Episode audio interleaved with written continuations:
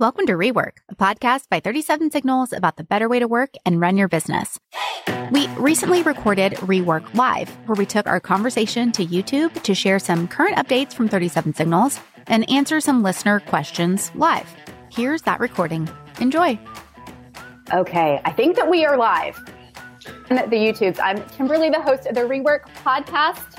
I'm joined by Jason Fried and David Heinemeier Hansson, co-founders of 37signals. I think that we're live on YouTube. If we are and you can hear us and see us, let us know in the chat. Thanks for being here. We know we have lots of people joining us live. We're trying something new. We've never done this before. We usually record the podcast and then push it out later, but we thought, why not just hop on live and answer some live questions?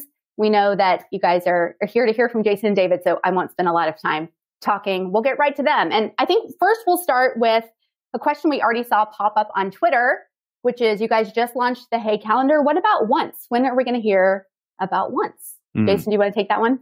Yeah, well, I'll start. I mean, we're late. So we made a public promise, essentially, that we would have this done or have the first product from the Once family out by the end of 2023. Now, this is more of a patting us on the back, but not really true. I mean, it's true, but not completely. We did release it to some customers early at the end of last year. So some people have it. There's like, I think 6 or something like that, or 8. So it is out, but not really. It's a good example, frankly, of never making public promises, because you just shoot yourself in the foot more often than not. Like with the Hey Calendar, we launched January 2nd, although with the Apple thing, we had to push that off a little bit. But like, we were ready to go on January 2nd, as we said we would be. All the way back in March of 2023, we predicted we'd be ready, and we were, but we didn't promise that to the public. We just said early 2024. And it turned out to be true. We didn't make a public promise. It was specific. With Once, we did, and we didn't hit it. And so it feels kind of bad. That said, we are very close. In fact, today or tomorrow, actually, we're going to launch to a significantly larger batch of people. It will not be public for everybody. But it'll be, let's say, wider beta, and people will be able to pay for it. The first product, again, is going to be, it's called Campfire. It's a group chat tool, similar to Slack or Teams, but significantly simpler. Kind of the way these tools used to be before they became bloated, complicated, convoluted, massive messes in a lot of ways. So I expect a week or two of that beta stuff happening before it's probably out for a wider release. So anyway, just always a reminder that, and by the way, the reason why it's bad to announce release dates publicly is because they're always far in the future and they always sound easy to do. It's very easy to say yes about something later. And we have to continue to learn our lesson, and we learned it again here. So I don't know. David, you want to add anything on that?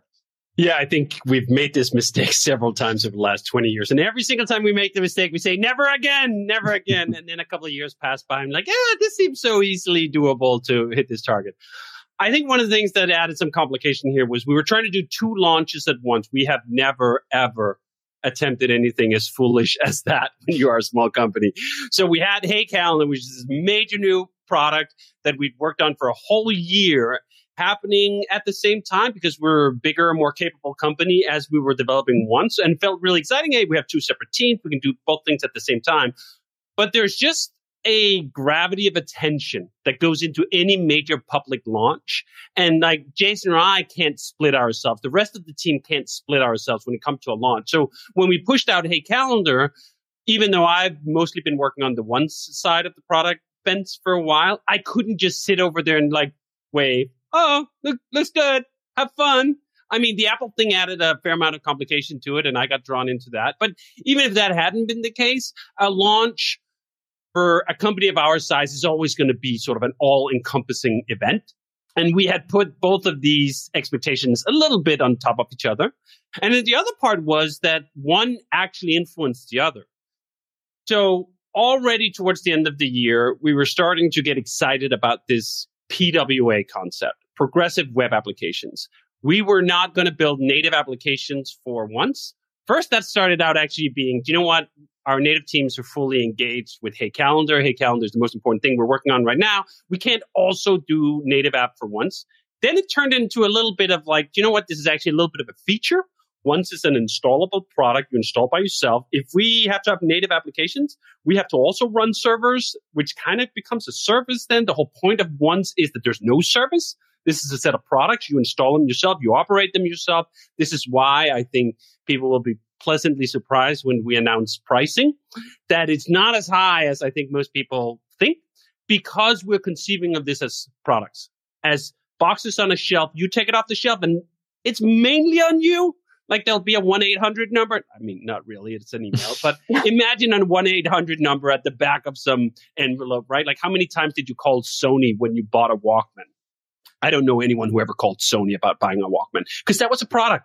And you were just like, that's on you and you got to do it. So all of these things came together. And then, of course, the accelerant with Apple being just absolutely vindictive SOBs when it came to our own native apps. And now this...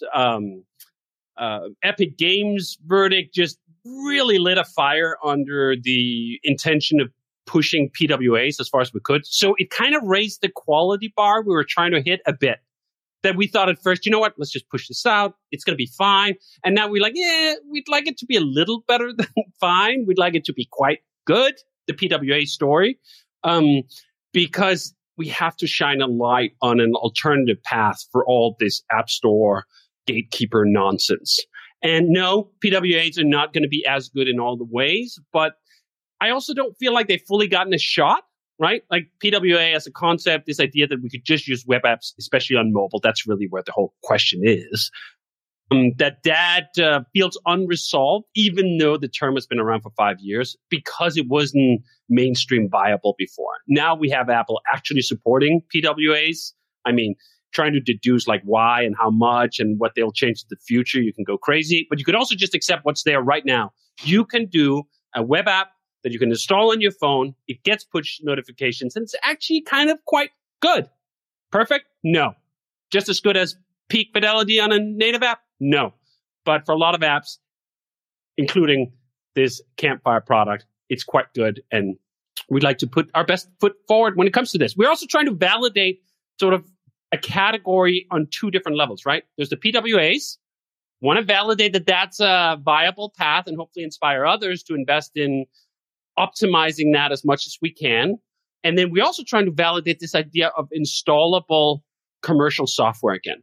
Like that used to be a thing 20 years ago. You'd buy a CD, whatever, you'd set it up on your own machine. Then it fell out of favor because of SaaS. Although it kind of continued all the long alongside, like, what is it? Half of the internet runs on WordPress. Every one of those installations was an installable app kind of thing, but that's open source. We're trying to do commercial software in this form. So, yeah, we just took a little longer to get it just right. And I think we're almost there. Okay, let me ask a quick question. And then also, if you guys have questions, put them in the chat. I can see them. I will make sure that we get Jason and David to answer them. David and Jason, tell us with the Once product, you said we're starting with Campfire. Why do you guys pick that one as the first one to start with? So one of the premises behind Once is that besides it being installable software and not subscription-based, is to look at categories of products that exist that are widely adopted, that everybody already knows how to use, but are still being priced like luxury items. And group chat is something that has permeated pretty much every business or every organization. Yeah, some of these tools do some more things, but fundamentally the core of it is like, I need to talk to my coworkers in real time by chatting, right? And the thing is that this has been around now for, 15 years.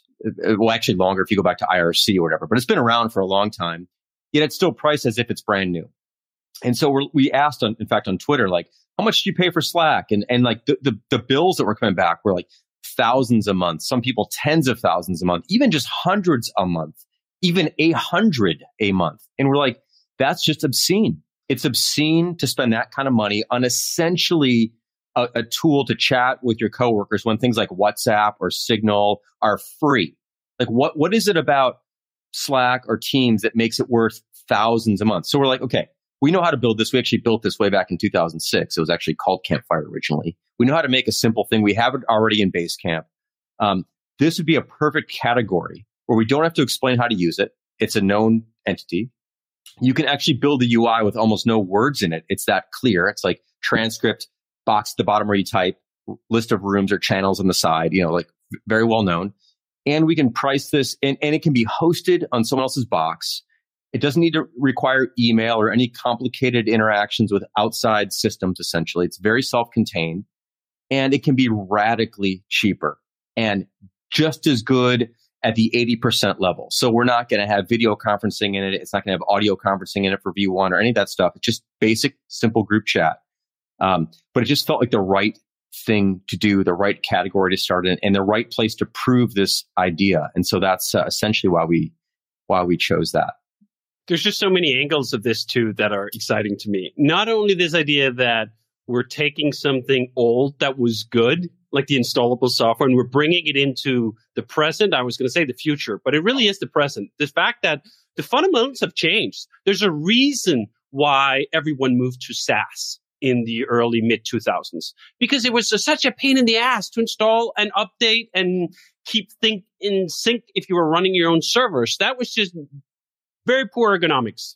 Now the fundamental underlying technologies have improved leaps and bounds. This whole thing of containerization, where you can take an entire system, not just a piece of software, but the entire system, put it in a box that is a turnkey, that you just turn the thing on and then it just runs as it was designed, is very different from how it used to be to distribute server-based software. You'd have to worry about what machine are you installing it on? Did you have the right things? Can you get it wedged? Can you get it out of shape? All of those questions have largely been solved. It's one of those things, though, that the fundamental improvement or advancement with containerization is, I mean, at this point, it's like, whatever, 10 years old, but we haven't fully digested what the possibilities are. And I just find those things so fascinating, where you have a fundamental technology that is done, but people haven't still caught up with what does that make possible. So this makes it possible to distribute these installable apps without having to have like service calls, without having to send someone out and like look at your server, without having to get access to your server. All these things that used to be true if you wanted to distribute that kind of software, boom, gone. So the compression or the complexity has just been compressed down to a thin sliver. And we just like add our little special sauce on top to make it even easier. In fact, I'm about to record a install video. We just went through on a walkthrough, Jason and I and a couple of people from the team yesterday. Like, what does it take to set up this kind of installable software on your own host? We just used DigitalOcean. I've been testing with Hetzner. If you use any of those cloud VMs, you can do the same thing on your own server. If you have an actual office, I would totally recommend that someone just put like a little box in the corner and you can run chat on your internal network. But it's so easy to set up. It's literally, you turn on a fresh box, you paste in one command, and it's going to run through its things, and you're up and running with auto update and all these other things. So just a lot of like technology enabling things. It's not about the technology. I don't think there's a lot of people who will actually care. Oh, it runs Docker underneath that. Yeah, whatever. Can I do the chat thing? Can you save me like $10,000 a month on this thing? Can we own the data? This is something that's also huge. I mean, I just spent 3 years in Copenhagen living there. And the way the GDPR, this privacy framework, has just infiltrated, in some senses good, in other senses, I don't know about that, but infiltrated European business mentality. Like, how do you store data? Where can you keep it? I think these kind of software is just like tailor-made for the moment. I can imagine a Danish public school installing this Campfire tool and running it like that. Inconceivable that they would, at this point in the GDPR's advancement, would use a tool from us as a SaaS product, as an American company. So I just find that just really exciting. But I think what's important to say here is all this is speculative. Jason and I are so excited about the new product category. We want to push it out there. We've thought a lot about it. We put our heart, sweat, and soul into it. But until people actually buy, we don't know what we got. Actually, I see some things from, I want to respond to a couple quick things before we move on. So Justin is asking, will we eat our own dog food with Once Chat? You already use Chat in Basecamp. So we've converted the entire company over to using Campfire Chat for now. So we're not really chatting in Basecamp. We're chatting in this. You have to dog food your own product. You have to use your own thing as you're building it to really start to understand what it's missing, what it's good at, what it's not. So we've been doing that. And you're also, it says that you're surprised to see that we're doing chat, considering we've been semi-anti-chat for many years. We're not against chat. We're against chat as a primary method of communication. It's a terrible default method for all communication across the company. And so most companies who've switched to something like Slack all in or Teams, like, it sucks. You're bombarded with notifications all day. You're bouncing between dozens of different channels. It's chaotic. We don't support that at all. But as a tool, it's a good thing to have in the tool belt. We do go to chat when we need to discuss something or hash something out real time. It's very good for social interactions and just kind of scribbling around, shooting the shit kind of thing. And it's also really nice for really small teams occasionally to make some quick progress. So it's a tool. Just like in Basecamp, it's one of 8 different tools we offer within a project. It's not the primary method. So we primarily talk long form, but we do go to chat occasionally. So part of what's interesting about this whole thing is that, you know, while this is technically could be a Slack replacement for many companies, I actually see it as also sort of Slack adjacent or Teams adjacent. You can imagine many of the people in the company still using Slack, but you set up a separate corner for just the executive team or just a smaller team who wants to keep things completely separate. Like a separate space, a private meeting room that's really, truly private and that only 6 people have been invited to this thing. It's so low cost that it's like a no-brainer to have also. So this idea of also software, that you already have something primarily for this, but you want another similar version also for a different use case. The other thing is that we are giving the code away. So not only do you get this thing, but you get to see how this product was built all the way through, which is something you never, ever get with commercial software. So you might just buy it simply because you're curious about how it was built, how a team like us put this product together. And again, the price is going to be, it's less than a conference ticket in most cases. So like it becomes another no-brainer purchase to learn and to have a team dissect this stuff and look through it. So anyway. Okay. That's just a couple quick things I wanted to get to. On that note, Kevin asked, who do you see as the target demo initially for Campfire? You've talked about that a little bit, but maybe, Jason, who isn't the target audience for this new product? I would say this is a really interesting open question, to be honest. I'm not really entirely sure who's going to, is it a company size? Is it a type of company? There is some basic technical knowledge required, very low, but some to kind of get this going. If you're using Slack and it's free, why would you pay for anything at all? Like there's some of that. But I think that there's a couple things. There's a privacy aspect of it. There's a controlling your own data aspect of it. There's just the ability to look at the product all the way through and know exactly what it's doing, knowing that your data is not being sent to someone else's servers and someone else's location. There's the ability to potentially customize this because you get the code and you can mess around with it to some degree. There's this idea of having a separate segregated place for certain discussions that are separate from the rest. Companies do this all the time. They have like, you know, file system and there's like only certain people have certain access to a specific folder. Like that's, and you know, of course you can do that in other tools, but to actually thoroughly separate them is even safer. But I think we're going to see a lot of mid-sized companies jump into this. I think we're going to see a lot of small teams who are product development teams who are curious about how this works buy this. I think we're going to see a lot of large companies like what do with Basecamp, the whole company doesn't use it, but a team within it uses it. They want their own thing. They want their own place. They want their own rules that they want to set up. So I think we'll see it in a lot of different places. And I think ultimately, if we can get the pricing right in other markets, we're going to see this adopted all over the world in markets where, you know, typical SaaS software is way too expensive to get going. So we'll have to see. I'm very curious.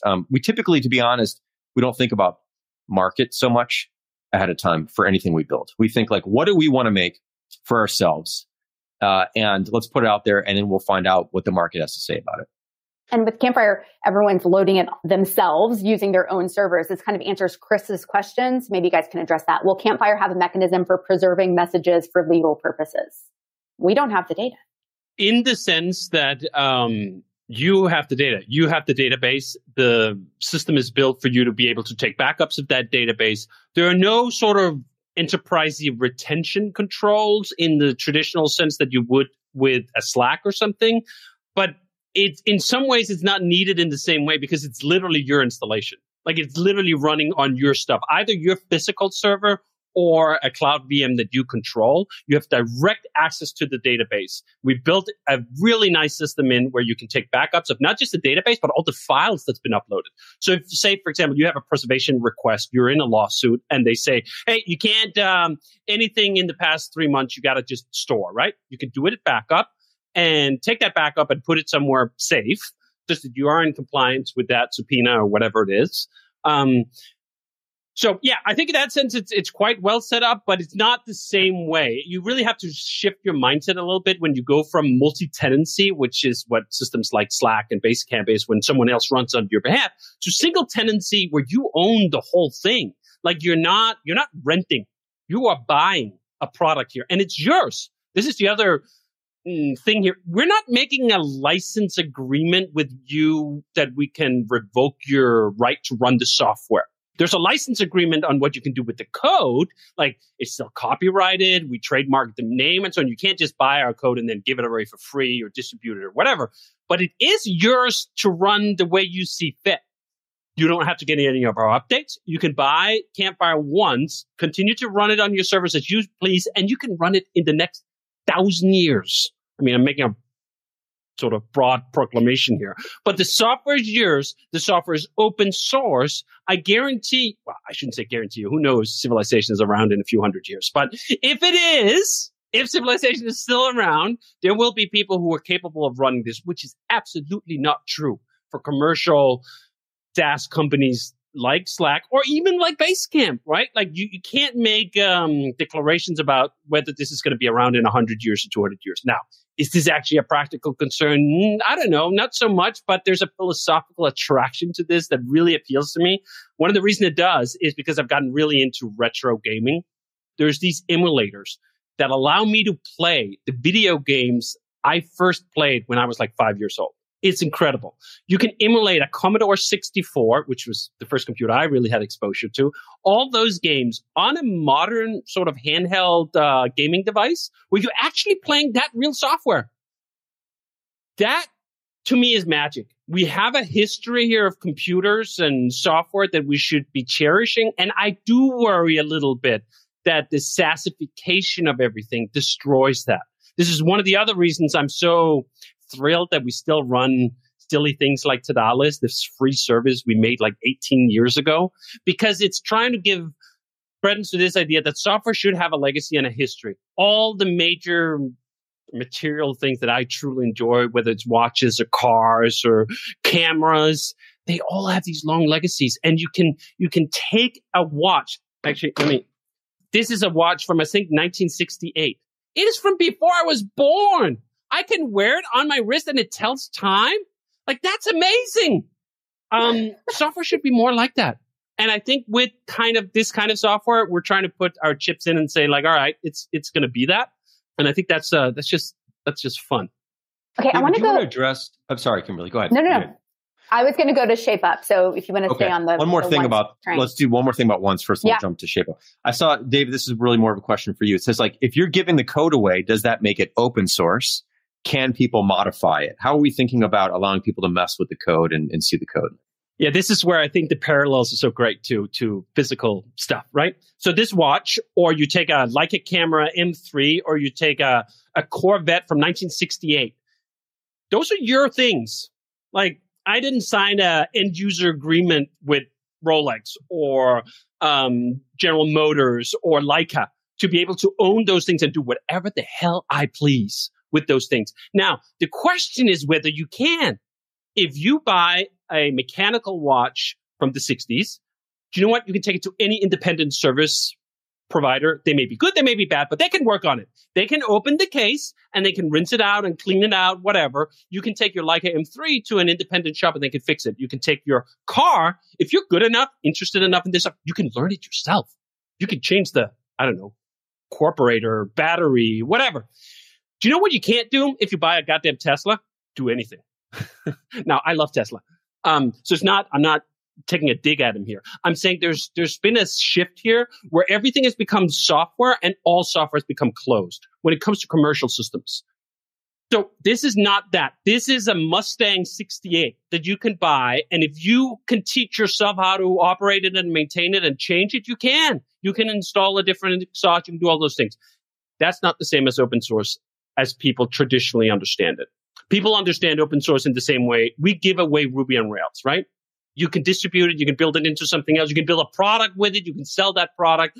There's a lot of rights that come with that kind of open source. We're keeping some of those rights. So this is somewhere in the in-between land. This is commercial software. The source code is trademarked. It's copyrighted. You can't just take it and distribute it. Just like you can't just buy a book, take photocopies of all the pages, and then hand that book to someone else. No, do you know what? We have some limitations here to ensure that commerce endures. But you can still get into the machine room. You can change it. You can adapt it, modify it, do whatever the hell you want. And I think that's what it really is, an intersection of two things I care about. I care about commercially viable software where companies can actually make profits and pay employees and all those other things. And then I also care about open source. And this exists somewhere, I don't know, in the middle. Sorry, Kimberly. No.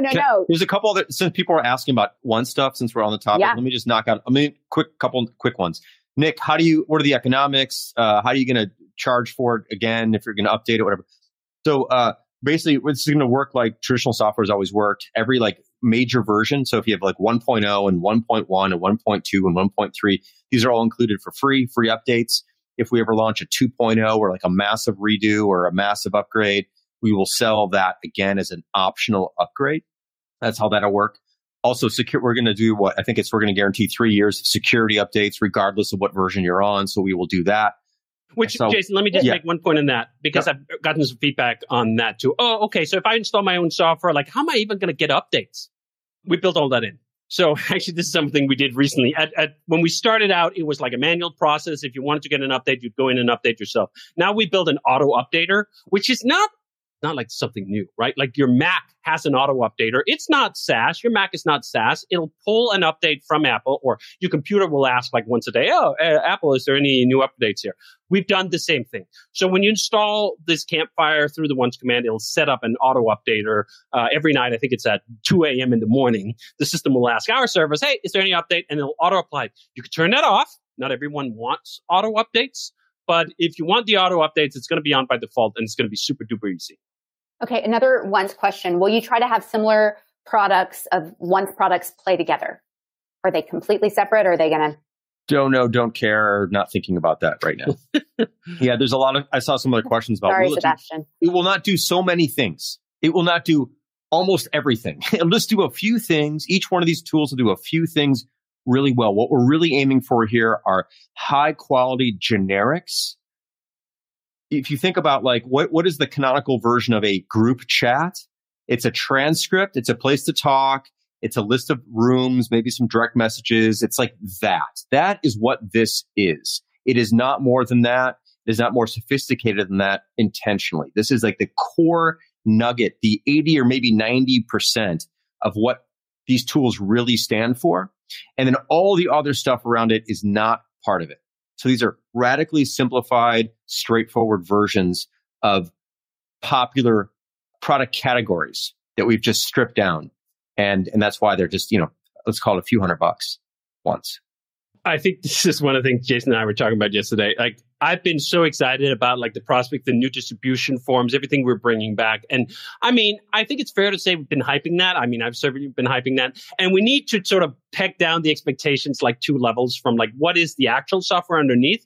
Because if you have the expectation that this is exactly the same as Slack with all the features, bells and whistles that Slack does, just massively cheaper, and you get to own it, and we build it all in the amount of time we did.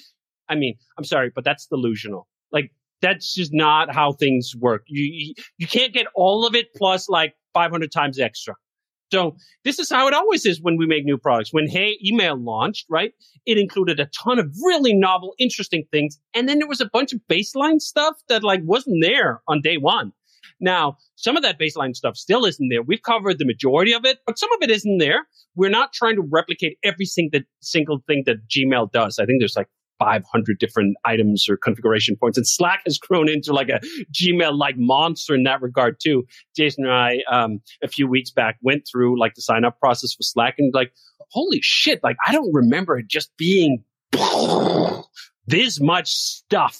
And you can totally, That's not a critique per se. Like, every single little checkbox that it has in its 500 million configuration screens, like, is there because it helped make a sale to some enterprise organization somewhere. That's their business model. Totally fine. Great, actually. That should exist. It should be good. We're making something else. And I think it connects to this idea of like that watch I held up, the 1968. To have something endure for like not just 2 years, but 10 years or 50 years, you actually kind of want it simple. I think that's the recipe behind the magic of a Leica camera from 1954 that still works. Like a Corvette from 68 you can still make run because they're actually quite simple products. I do not think that my Tesla Model S is going to run in 50 years. That's just unlikely. They're so highly complicated systems built with computers and software that it just seems like, you know what, this is a more of a disposable item. And again, that doesn't mean it's bad.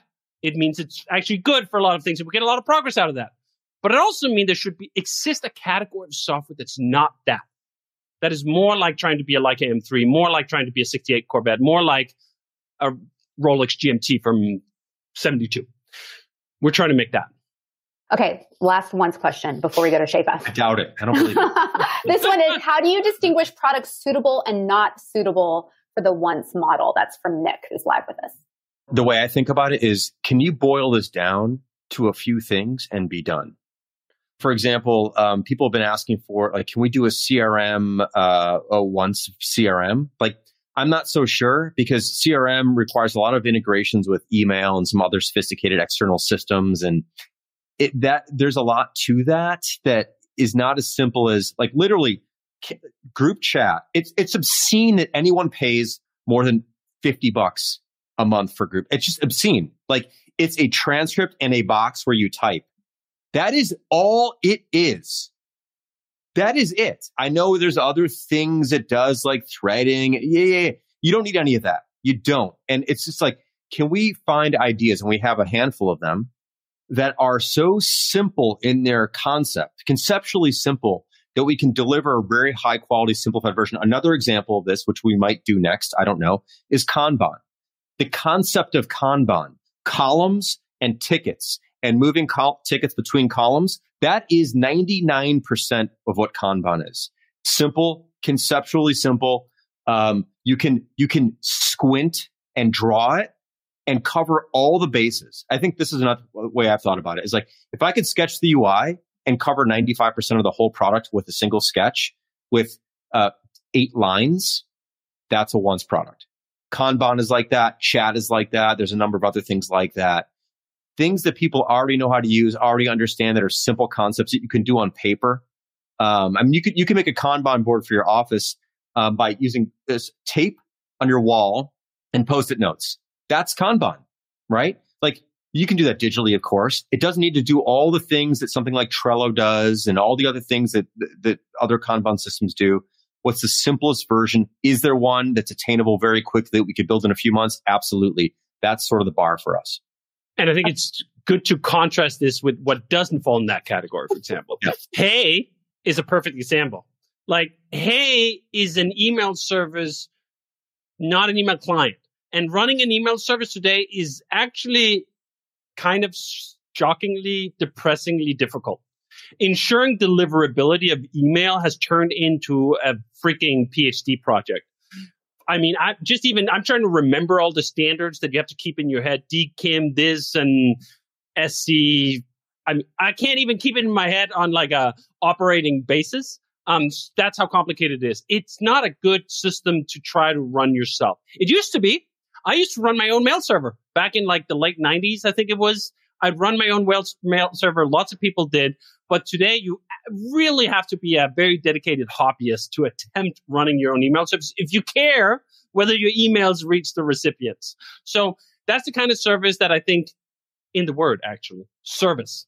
Anything that's a service where someone has to tend to the operations of this thing on a running, ongoing basis, otherwise it falls apart, is a poor fit for this. Now, there are people who tried. I actually bought like a physical product. I forget what it was called, but someone did a physical product that was a mail server in a box, and it was just it was complicated. It was not a single sketch. It was not actually easy to set up, even though it actually came as a physical thing. I'm so like, I don't think this is a good fit for it. And that's the other important part of this. When we talk about Once, we're not saying all SaaS needs to go away. Every SaaS product needs to be a installable product. That is unrealistic and in fact bad.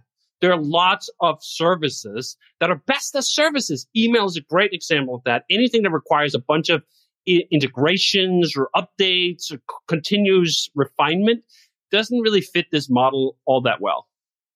I love that we're recording this live so you guys can actually see what happens. It's me just trying to not interrupt them, basically, is how it goes. Jeez. Oh, your turn.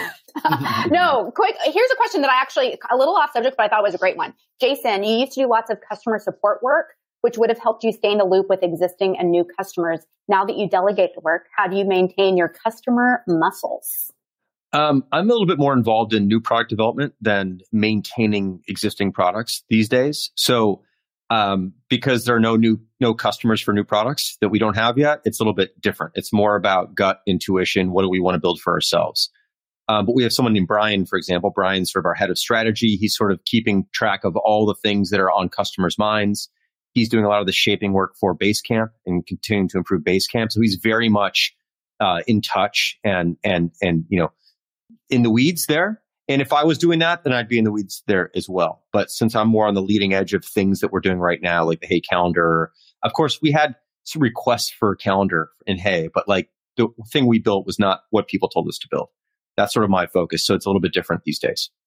Although I will say that when we do launch a new product, as we just did, of course, step into the river of customer feedback. I mean, both Jason and I have fielded absolutely hundreds of emails from customers giving us feedback on Hey Calendar, and whether that feature request, or bug reports, or what they'd like to see, or just appreciation for the fact that they found the product so likable, all that stuff. Like we get the fire hose sort of occasionally, but I think at some point, we get, many hundreds of emails a day on customer support. Gone are the day where Jason could just answer them all by himself, which he did. And I think the first 3 years almost, I think at peak, Jason was doing 160 emails a day on customer support while also running everything else. And just for sense of scale, what we asked or what we benchmark our customer support team is 50 to 60 tickets a day. So Jason was working 3 customer support jobs while also being CEO and running things in the early days. Like, yeah, good times. And we walked, by the way, uphill both directions. And it was always snowing and we were bare feet. And I had a snow machine indoors just to make sure it was up. But the thing is like, and I would recommend every founder or whatever, anyone making something new for the first time does that. You must do that. You want to step into the fire hose. But after you launch the thing. So I would not go ask people what they want. I would build something, then you put it out there, then you step into the fire hose and you learn. There's no better way to learn than that. So, all right. Okay. I've been saying Shape Up for a while now because some people mentioned it on Twitter. And then Parker, I do see you. I haven't forgotten about you. The question is, can you explain use of Shape Up when building new product lines? Yeah. So I was just on a podcast, Hackers Incorporated with Adam Latham. Yesterday, 2 days ago, I don't know when that launched. And he asked me about how we built Hey Calendar, and I talked all about it. And then there was this one part in there where I'm like, well, we don't really follow all the traditional shape-up methodologies when building a new product. And that caught a few people's eyes and or attention. They're like, gotcha.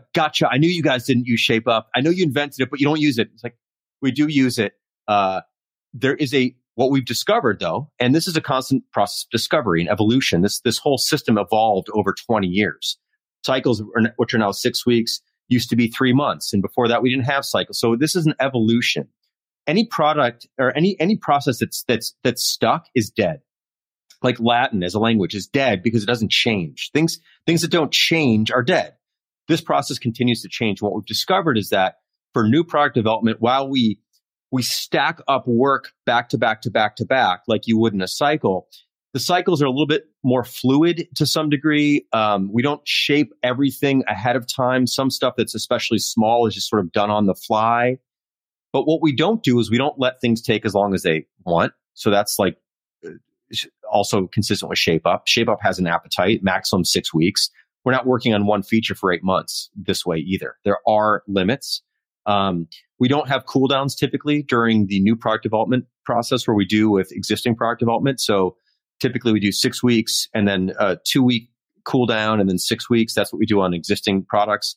For this, we go back to back to back to back to back. It's a little bit more of a constant jog without rest. We're not sprinting because you can't do that for months and months and months, but we do that maybe a little bit more towards the end. But it's a little bit more chaotic, a little bit more on the fly, a little bit more feeling things out because we're going to be using this thing as we're building it. We don't really know what we're making yet. And you can't be so rigid ahead of time to know what you're going to do over the next year when you're exploring something new.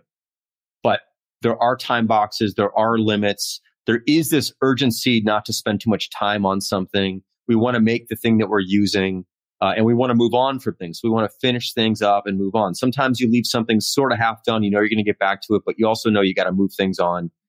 So it's an evolution. It's a different context. It's a slightly different variation. And we should update the book and update the website and talk more about our latest discoveries and how to pull this off for new product development. I think one thing I've realized is that where Shape Up really helps us at this stage of the company is it allows a delegation of decision-making power on an interval where Jason and I don't have to be involved on like a day-to-day or weekly basis.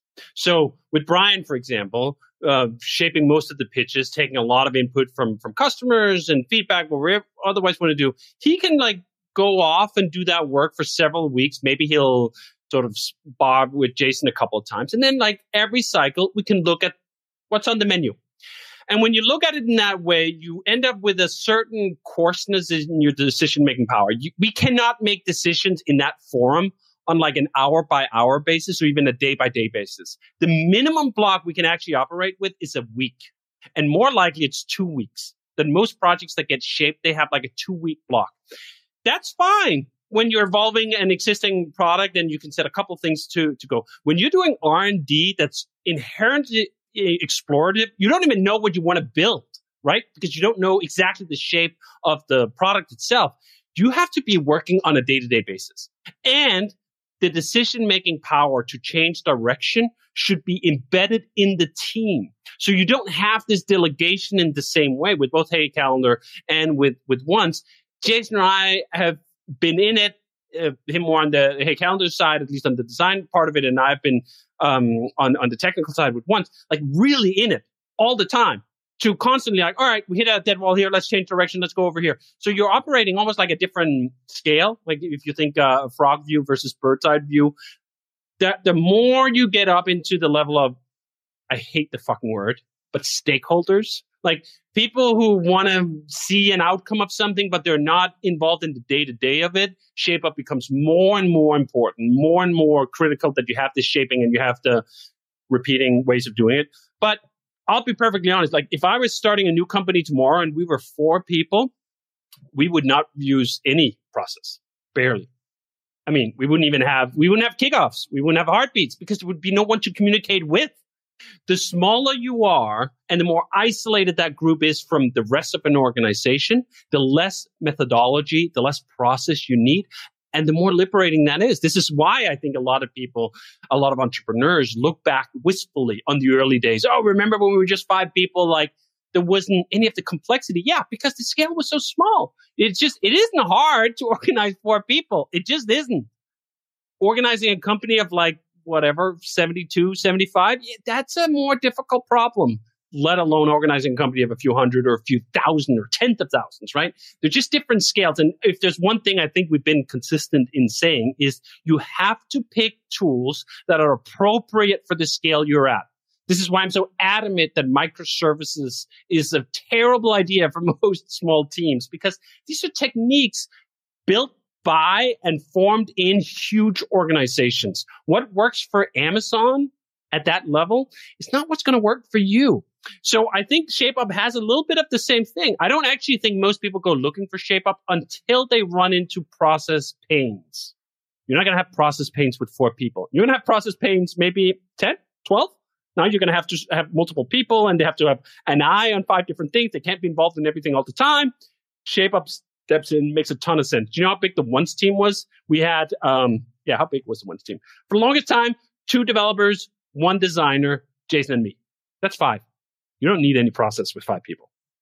Okay, here's another shape-up question before we move on to just the random questions. How do you handle betting on smaller projects, like, say, 3 weeks? During the 6 weeks, do engineers focus on 2 shorter projects rather than a big one? Just a general shape-up question for us here. Yeah, so before a cycle starts, we set up the work that we're going to do, and not the tasks, but the big ideas. And we say, we're going to pick, for this example, I'm going to say we're going to pick 5 things to do.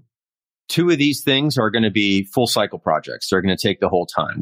They're bigger things. I'll give you an example from Hey Calendar. If we're doing this in Shape Up, habit tracking and time tracking are both full cycle projects. They're going to take the full 6 weeks, but there's a bunch of smaller things that are going to take a week or 2 to do. And so we set the appetites for each one of these projects. And usually we have a team work on a big thing, a team work on a big thing, and then one team might work on 4 smaller things in a given cycle. So there's like the small batch team, which will do a bunch of things, and the big batch teams, which will do one thing. And that's kind of how that comes together. And like, look, the other important thing here is that this isn't really, we're not aiming for rigidity here. There is a framework and a concept that's supposed to help guide things and prevent the worst parts of human nature from taking hold, like just giving things an unlimited amount of time and perfectionism and all that stuff. So there's discipline here that's built into the system, but there's also flexibility. So if someone needs to jump over from one project to another, or they need help, it's of course. The answer is of course. It's all within reason. But that's typically how we would assign the work out. And then again, once the work is assigned, the work that's assigned is the big idea. The actual bits that need to get done are defined by the team doing the work. There's no architect or taskmaster or scrum master or whatever making all the individual tasks and tickets for each person. The people doing the work make their own work. That's how that whole thing works. And I think it's key here to contrast that with, in my opinion, the ways agile, big A agile methodologies went astray. Because they absolutely did try to codify way too many things in too high a level of rigidity. Ironically, given the fact that it's called agile, but everything's called agile this day. No one is going to say, oh, I'm not agile, right? Everyone say they're agile about something. And then oftentimes they present a very rigid definition of what that agility actually looks like. And it's far away from the Agile Manifesto, which was this idea of, it's still online if you Google Agile Manifesto. You can see these ideas that people over processes, for example. Like, if something's going to bend or give, we're going to give it to people. We're not going to stay rigid in the process. And this is where the context setting is so important, that you can't just take even Shape Up.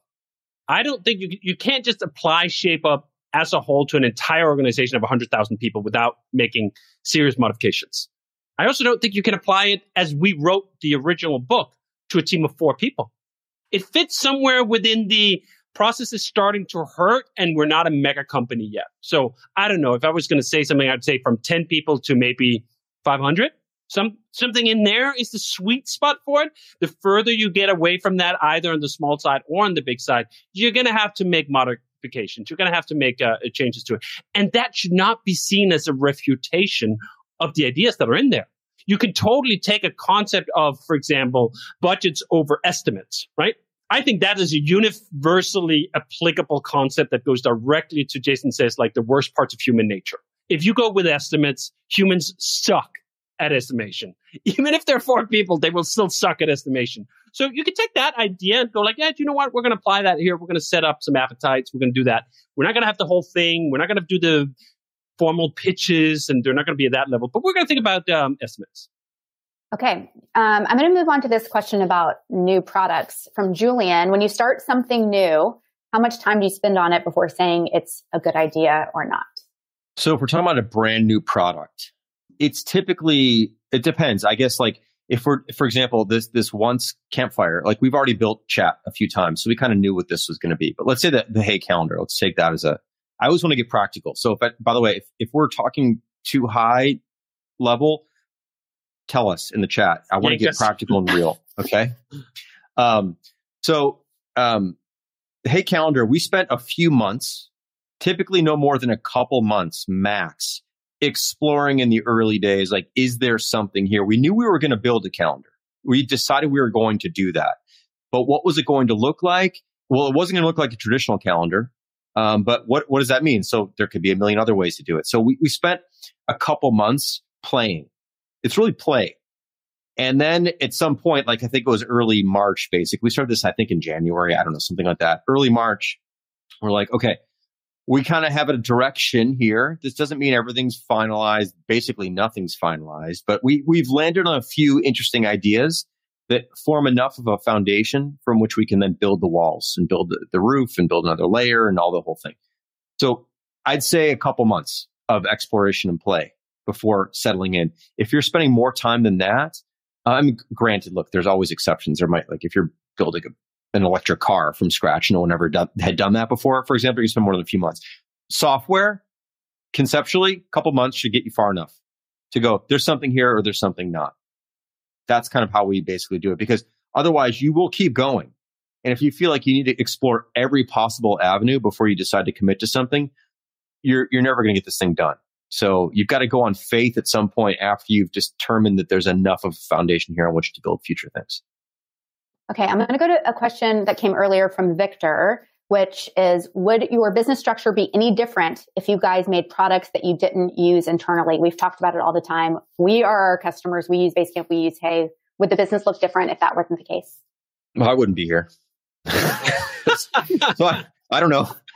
I mean, I'm not interested in building products for imaginary people. And to be honest, like, I know it sounds really, I don't know what it sounds like, but I don't mean it in a negative way, really. It just means like, I don't want to imagine someone else's problems. I've got my own problems. It's hard enough for me to understand my own problems.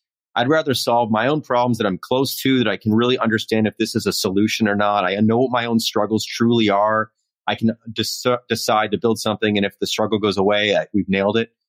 At some level, once you've got something out there in the world, you do build for other people. But initially, we build for us. So for example, there is no amount of money someone could pay us right now to build patient scheduling software for a dental practice. It's just not going to happen. We don't care. You can pay us $1 billion. I just don't care. Not going to do it. Not worth doing. So we're going to find things that we know how to do, that we struggle with, that we want.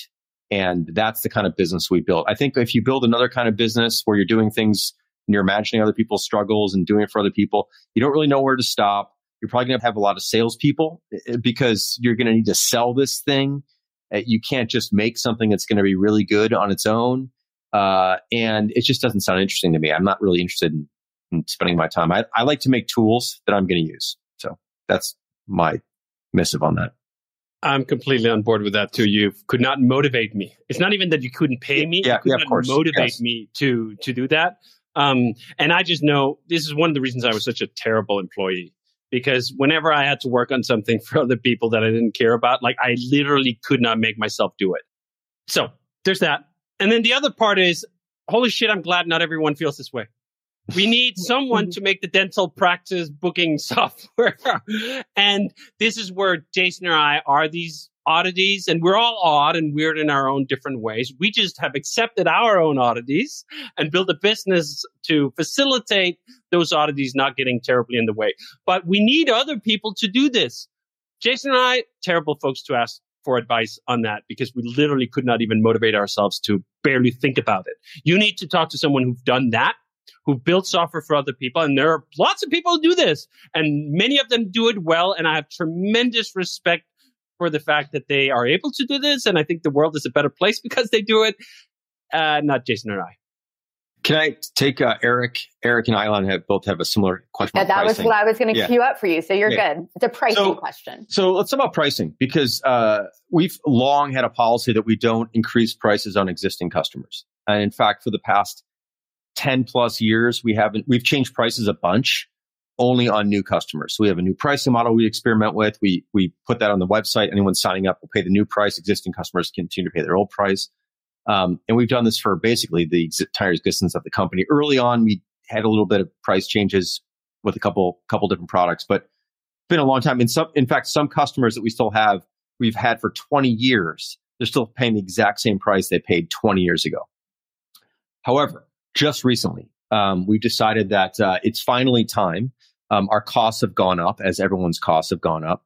And we've instituted a price increase on some legacy products, some existing products. It's about 20%, roughly, give or take, on existing customers. We've given them about 90 days notice. And the existing prices on the current site will not change moving forward, but we are bringing people a bit more up to date. Basically, our cost structure has just changed. We have a lot more employees than we used to have.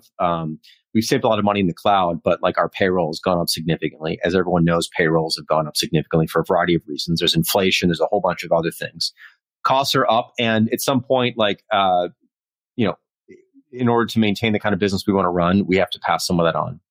So we decided, again, after a long, long period of time, over 20 years or 10 to 20 years only to raise prices once, about 20% seemed very fair, very reasonable, and necessary for us to continue the business the way we want to run it. So that's how we did that. What to me is kind of fun to look back upon is, so we launched Basecamp 2004. We still had some customers paying essentially those 2004 prices, right? In 2004, we were paying developers, including myself and I think Jason as well. I think it was $42,000 or $45,000 a year. That was the salaries, right? Do you know how much programmer you get these days for $42,000? You don't get a whole person. You get some slice of a person somewhere. I don't know if you want a leg or you want a head or an arm. You're not going to get a whole programmer.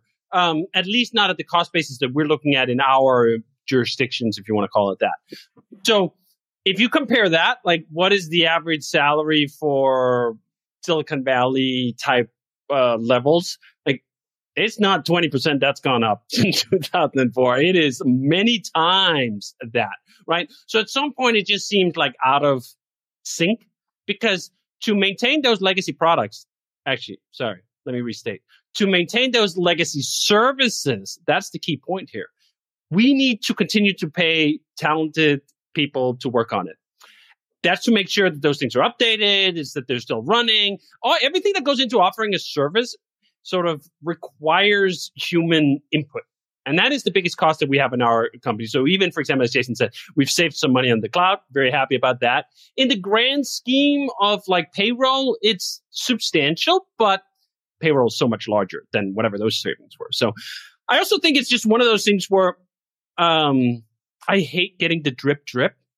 So I use ADT for my security system, whatever. They freaking send me our prices have gone up like 2-3 times a year.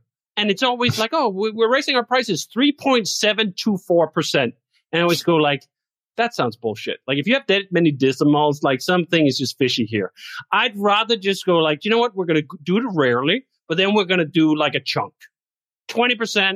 First time in 20 years. Do you know what? I don't find that unreasonably. And it's so funny. Like, what is reasonable?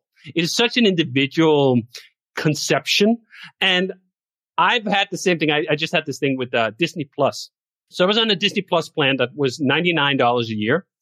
I don't know. Maybe that was an introductory pricing or whatever. And then I get this email saying, hey, cool. It's going to be $139 now. So a 40% increase. And I just went, no. Can I afford $140 for Disney Plus? Yes, I can afford that, but I don't want to.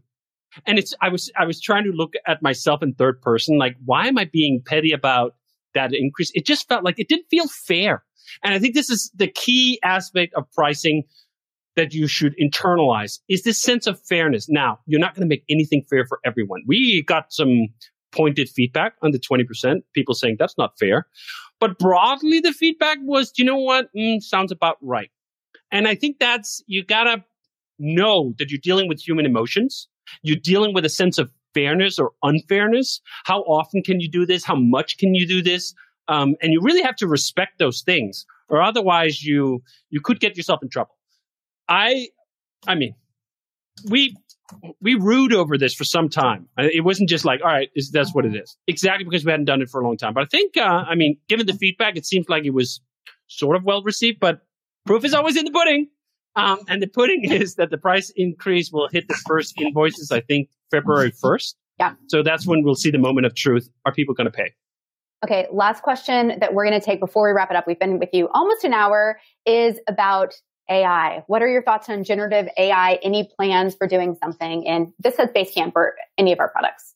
I think AI is the most exciting, interesting development in technology that I've probably ever seen. And I include the internet in that, which is saying something. So I'm hugely bullish on the future of AI. I think it's amazing. At the same time, I don't feel like I have to be the first in the pool swimming the hardest. Because if you've paid any attention to startups doing AI stuff over the last 18 months, you've seen that like two or three generations have already been steamrolled. Right? You think like, oh, I came up with this new idea, and then brrr, the OpenAI steamroller just rolls right over you. You're no longer a thing. You're a feature in their setup. And most everyone right now, at least, they're not doing AI. They're doing API AI. That's different. You're not doing fundamental research that's giving you a lasting advantage here. You're using the API of OpenAI or some of the other tools, which is great. I mean, I'm not saying that's bad. I'm just saying that, like, to me, it seems too early. Like, I'm not actually an early adopter. Or maybe I'm an early adopter. I forget how the chart goes. There's like a segment of people who jump in on something as soon as it comes out. I don't like to do that. I like to give it 5 minutes. Can the landscape settle just somewhat such that we don't spend a bunch of time looking into something and then it just goes, and then it eats all that work and swallow it up inside the OpenAI machine? I don't want to waste time doing that. I don't think it's clear at all where AI is going to land. Even a year from now, like, is AI going to end up in a place where we're even using graphical interfaces? Is everything just going to be spoken? Where is this actually going to be? So I sit with this paradox in my head. I think this is the most exciting thing that's happening in tech. And also, I don't mind being a spectator right now. Now, eventually it'll settle to whatever degree it settles, and we will go right in on it. We've done a handful of experiments internally. Like the one everyone was excited about for a hot minute was like, oh, it can summarize your boring emails. So we tried that. And it's like, yeah, okay, cool-ish.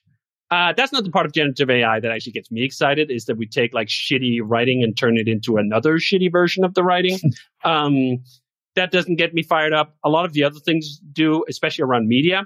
I'm not sure it's clear where we land yet, but it hopefully will be in like whatever, a year. Or hopefully not. Maybe this stays exciting for another year or two or three, and we just go like, I don't know what's happening. Is anyone even going to work tomorrow? Or software developers are all out of a job. I think we've never had that amount of uncertainty in plain sight. There's always been uncertainty about like what's new technology going to do, but it always felt like something you had to dig for. Even the internet. I mean, both Jason and I were there, like 95, when the internet started taking off. And you had to kind of dig. Not everyone understood that the internet was going to be what it is, right? I think everyone understands today that AI is going to be a major shift, but we don't know exactly what. Okay, well, I think that is a perfect way to end. Before we wrap it up, I have two requests. One, if you are just coming to our YouTube channel for the first time ever, please follow us. That's 37 Signals. I know we are putting this live on YouTube, but we have a channel that we have videos that come out all the time. So make sure to give us a like and follow there. And let us know in the chat. My second request. What was that, David? Smash that like button. Smash the like button. Ring the bell. Do on YouTube and then like get all the way up on the camera. You guys know what to do. And my other request in the chat, let us know what you thought of this live. This is the first time we've done it. We've never done this kind of live situation with Jason and David, kind of branding it as Rework. So let us know if it's something that you like and we should do again. If I didn't get to your question, I'm sorry. There was a lot going on. We will get to your question hopefully the next time if we do a live session again. You also can email us at rework@37signals.com, or you can leave us a voicemail. And that's 708, I'll put that on the screen, 628-7850. If you want to leave us a voicemail message, we often replay those in the podcast when we get those from listeners. Jason, David, anything else to add before we close it up and get back to work? No, I mean, we'd like to do these again. This is fun. So, yeah, I'm curious to see what people want to know. Thumbs up. Yeah. Enjoy the energy of live questions. That's, yeah, that's great. Okay. Thanks, guys. Thanks for joining us. And we will see you soon. Thank you.